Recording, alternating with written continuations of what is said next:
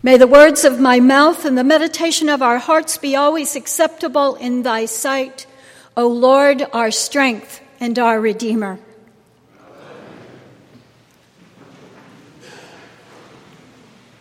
It is so good to be with you today.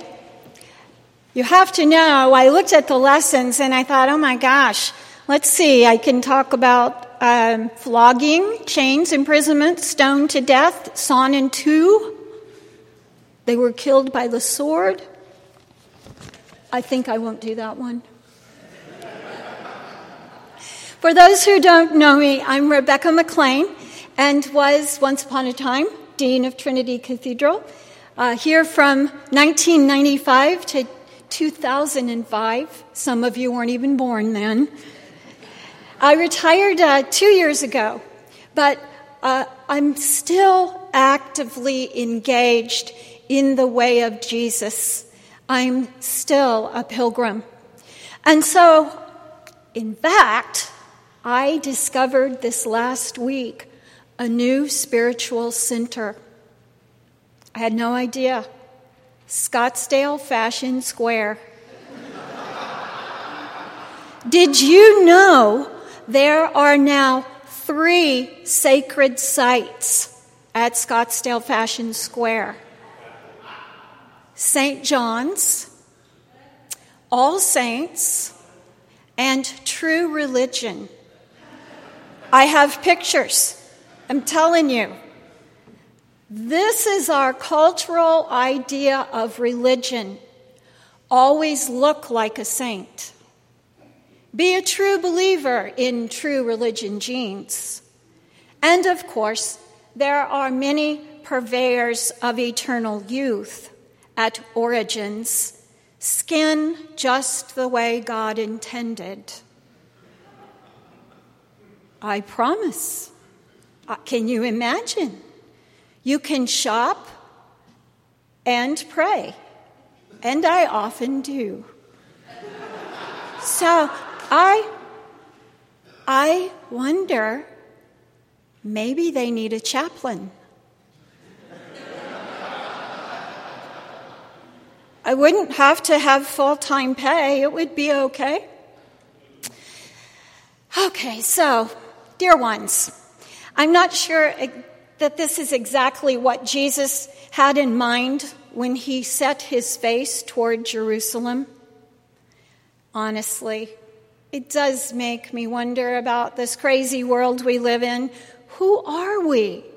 What happens when merchandisers take our language, the language of our saints, the language of our values, the great cloud of witnesses are going to shop at All Saints. It's just crazy. What do we value? Last week, Myra told us about the gift we had been given the gift of the kingdom of God. Jesus has offered us this gift. So, what does it mean? to you and to me. In this season of political chaos, global unrest, conspic- conspicuous consumption, we are here. We are here seeking a more excellent way, a better way of being in this world. Our Sunday readings from the Gospel of Luke have taken us back to the journey to Jerusalem. It seems we just barely got away from the amazing power of Pentecost when suddenly we're back here again, back on the way to Jerusalem, walking with Jesus, walking to what he knows is certain death. Last time during Lent, we only had six weeks to tell this whole story.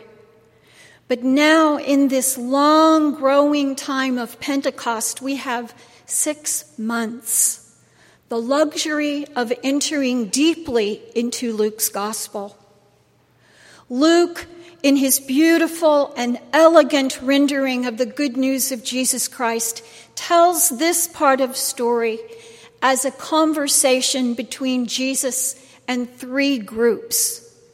The disciples, their slogan, we're with him. The crowds, their agenda, make Israel great again. And the authorities, those in positions of power and dominance, the eternal promise trust us. So we're on the way to Jerusalem with Jesus, the disciples, the crowds, the authorities. Listen to Luke. When the days drew near for him to be taken up, he set his face to go to Jerusalem. He gathered up his courage and steeled himself for this journey. Later, we will hear these words Jesus set his, fl- his face like a flint. The tension is mounting, the hostility escalating. Herod and the authorities are already seeking a way to stop him. Jesus has already told his disciples twice that he is going to his death.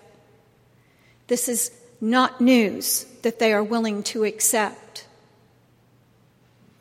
And he walks. We know that he is neither naive nor driven by ego. But his followers, they must have been wondering, how is this going to end? I can imagine them saying along the way, does he have to attack the Pharisees every time he sees them? Does he have to offend the crowds who are gathered? They must have been anxious. Here is what we have heard so far. We have from the authorities the lawyer seeking to test Jesus and the response to the lawyer's question, Who is my neighbor? Jesus offers the parable of the Good Samaritan. And in a shocking reversal to that question, Who is my neighbor? the lawyer finds himself in a corner, skewered by the question posed by Jesus Who was neighbor to the one who was left for dead? The encounter with the two disciples, the two women, Martha and Mary. In that encounter, we hear another reversal when Jesus tells Martha that Mary has chosen the best part. Sitting at the feet of Jesus is how she should be spending her time, not bustling in the kitchen. The disciples then come forward. They're watching Jesus pray, and they ask him to teach them. Teach us to pray. Jesus says, Our Father. The crowd then comes back into the picture. Another question Teacher, can you tell my brother to divide the family inheritance with me? Another parable. Jesus is breaking open every concern and offers a different vision. Instead of a vision of abundant wealth, he offers a picture, a parable that shows the cultural signs of success crumbling in the face of existential reality. Forget building bigger barns. This very night, your life is required. The challenge to us, to the crowds, to the disciples do you choose treasures for oneself? Or do you become rich in our relationship with God? And then again, in this more private moment with the disciples, Jesus says, Do not be afraid, little flock, for it is your Father's pleasure to give you the kingdom. But be ready. the Son of Man is coming at an unexpected hour. In these stories, we find that there is a posture of being present, ready, generous, and reflective. Jesus is calling us to a different way of life, a higher way of life. Being present, ready, generous, reflective. But there is more. A couple of stories that have been left out of this cycle but are important links to today's readings.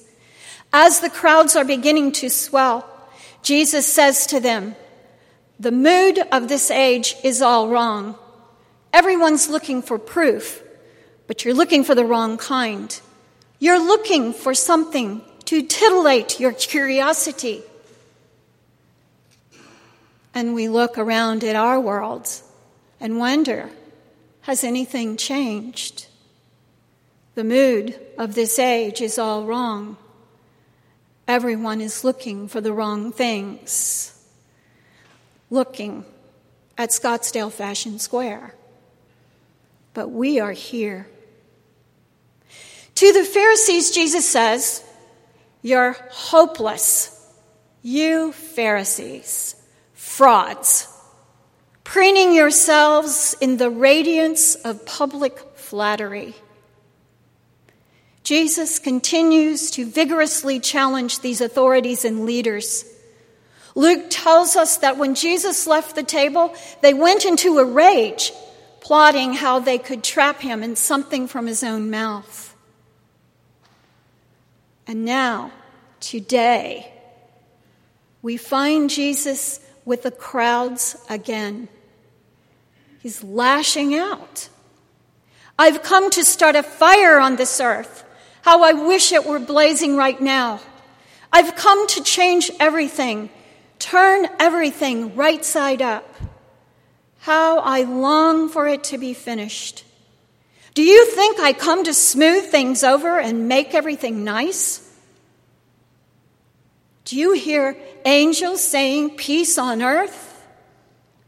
Not so. I've come to disrupt and confront. From now on, when you find five in a house, it will be three against two and two against three, father against son and son against father, mother against daughter and daughter against mother, mother in law against bride, and bride against mother in law. And then he turns to the crowd and says, When you see clouds coming in from the east, you say, A storm is coming. And you're right. You hypocrites. You frauds. Before you, the very kingdom of God is being offered. Now is the time to make a decision, to choose a life in God.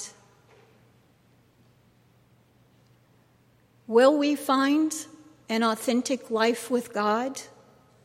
Or will we continue down the path of deceit, desire, and the novel? It is so important for us to note and feel the power of this Jesus, to feel the authentic rage as he witnesses a world that is upside down it is so important for us to recognize that this too is Jesus, not simply that meek and mild and gentle spirit, not simply the one who brings healing to the sick, but this voice too, so eloquently given to us through Luke's brilliant gospel. There is nothing meek and mild here. We find ourselves in awe and anxious. For we are a little anxious with this image of Jesus. And we Episcopalians, who are so gracious and orderly and proper and gentle, we become very uncomfortable with this language. Even today, we are tempted to move to a more comfortable vantage point, a safer place, a more theological place. Let's get some distance distance from this angry, bold, and challenging teacher. I want to go back, back to seminary, back to the place where we become masters in the art of conversation, moving into a more abstract perspective. We can discuss sin and redemption, restoration and salvation, incarnation and eschatological hope. Big words that keep us in our prefrontal cortex, keep us in that rational part of our mind. Why does Jesus have to activate this limbic system, this place where I feel so deeply, this place where I live with a spirit of anxiety, this place where angry feelings erupt? My professor, Dr. William Green, my theology professor, is my hero. He took us down that historical progression, beginning with theology at the beginning, in those early days. He then, over two years, four courses, took us down that theological pathway to the 20th century, a place where we could stay above the fray, above the emotion, and simply immerse ourselves in the intellectual exercise of understanding the nature of God. Dr. Green would present us with Origen or Tertullian or, or maybe Augustine, and he would teach us, and we would read, and we become enamored and say, Oh my goodness, this guy's got it, he understands it. And then Bill would come into the classroom, and we never called him Bill to his face. He would rip this theologian to shreds. And then on to the next one. Oh my goodness, maybe it'll be better. Maybe Aquinas will be a better fit. Maybe we'll find something from the Protestants, pop, maybe Luther or Calvin. Maybe some of the Anglican divines. Let's find a better place. And we think we did. And we would study hard and we took our test, and then Dr. Green would come in and rip them to shreds. Finally, we get to the 20th century, and I am so happy to be there. And process theology, oh, I love it. It's wonderful. I can live with this. It allows for the complexity, and it's beautiful. And then Dr. Green comes in and he takes the process theologians apart and he dismantles them, and we are weeping. We are like lambs to the slaughter. We cry out in despair. And I say, So, what should we believe? And Dr. Green, who never smiles, looks at us over his horn rimmed glasses and says, Just Jesus. Just Jesus. The rest of this is play. Just Jesus.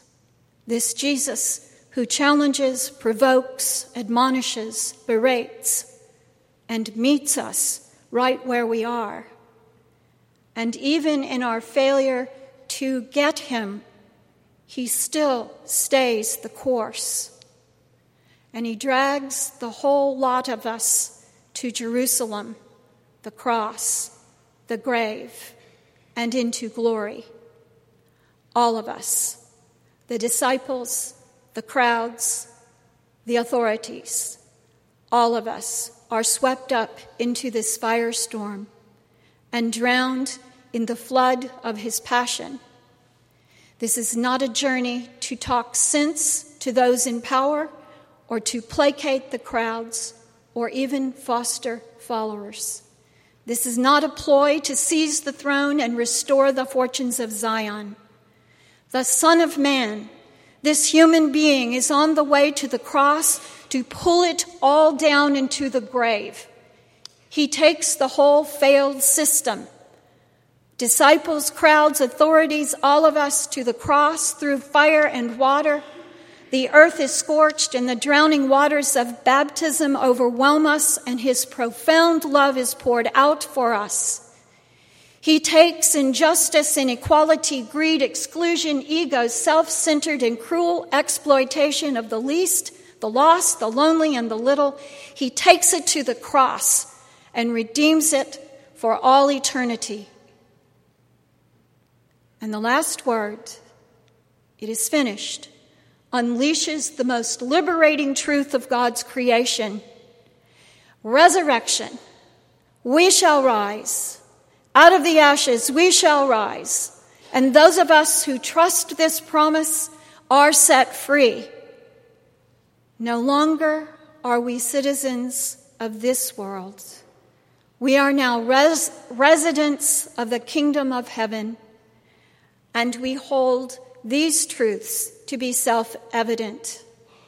Out of death comes life, out of sacrifice, abundance, out of compassion, joy. This gift of the kingdom, it is not a place, it is not a future destination. It is, in fact, just Jesus. The face of Jesus, the anointed one, looking at us, holding the mirror to us, the beloved, giving us the gift that we must give, that we must offer to the world, even Scottsdale Fashion Square. For the gift that we offer is free. The price has already been paid, and it never goes out of style. Amen.